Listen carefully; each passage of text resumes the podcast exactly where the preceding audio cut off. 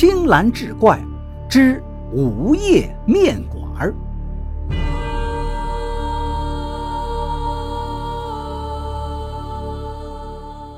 话说城西的小巷有一家面馆儿，老板叫做面皮张，这其实是大家给他的外号。面皮张本名张祥，四十多岁的人了，却还是孤身一人，靠着这面馆儿过着营生。小巷的周边有很多上班族，偶尔加班晚了会到他这儿吃点夜宵，所以张祥的店一般都开得很晚。这一天天公不作美，雨下得很大，张祥店里一点生意都没有。熬到了十点多钟，估计不会再有客人登门了。索性就准备打烊了，可就在此时，有两个身穿黑衣的男子走了进来。他们面色阴沉，随便找了一张桌子坐下，请张翔给上两碗热汤面。张翔并没有见过他们，不过偶有路过的客人进来也很正常。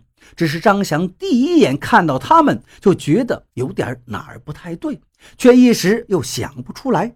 他并没有在意，很快将两碗面上好，自顾到后面忙活去了。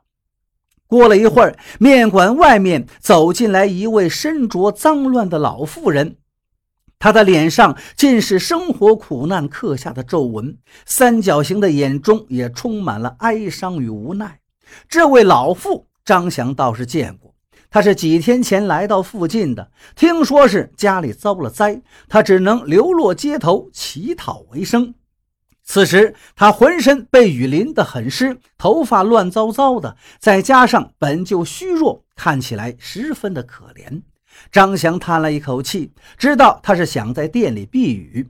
按理说，让乞丐进门会影响其他客人吃饭。不过张翔看他实在是可怜，竟然鬼使神差的没有驱赶，而是让他坐到了另一张桌子上，还给他盛了一碗热汤面。老人家，天冷，您吃碗面暖暖身子吧。本来让自己进屋避雨就已经很意外了，老妇人万万没想到，他竟然还会给自己端来一碗面，顿时激动的连连拜谢。眼中已是热泪盈眶，张翔上前将老妇扶起，急忙道：“都是可怜人，活着不容易。”老妇千恩万谢，过了半天才平静下来，然后拿起筷子开始吃面。看着他吃的急促，显然也是饿了许久。从刚才起，两个黑衣人就目睹了这一幕。其中一人对另一个人说了些什么话，但是两个人的意见好像发生了冲突。张翔继续到里面收拾东西，准备下班，心中那种奇怪的感觉更加明显。过了一会儿，雨终于停了，老妇人将满满的一碗汤面全都吃干。见雨停了，才起身告辞：“多谢老板，您是一个好人。”张翔微笑着应了：“一碗面而已。”换了谁也会帮您的。老夫闻言摇了摇头。张翔也明白，这就是个场面上的话。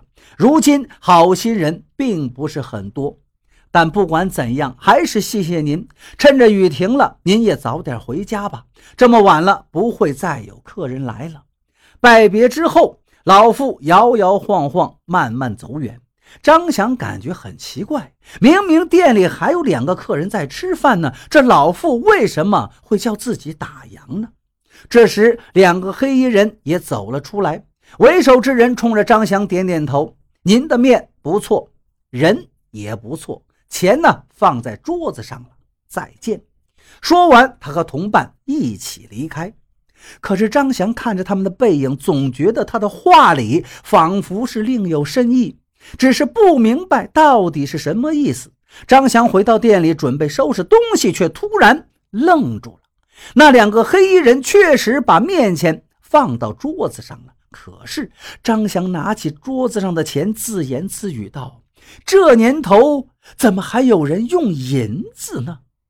这时，张翔那种不安的感觉越加明显，看着手中的这一锭银子。他是冷汗直流，终于明白是哪儿不对了。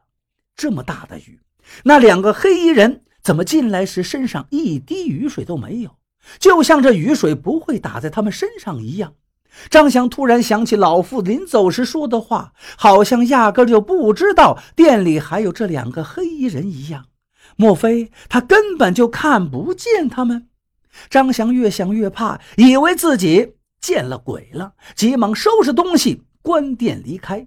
从此再也不敢对人提起那晚发生的事情。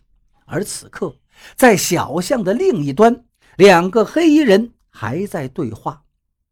大哥，那个老板今天阳寿已到，我们可是要带他的魂魄回去交差呀。就这样走了，恐怕贤弟，我生前就是家里遭了洪灾，而后四处乞讨为生。死后阎王爷见我可怜，才给了这鬼差的差事。刚刚我见他给那老妇热面，实在是感动的很。也罢，就让他多活一段时间吧。这样的善人死了可惜呀。可是阎王爷那边善有善报，就让我再为他求求情吧。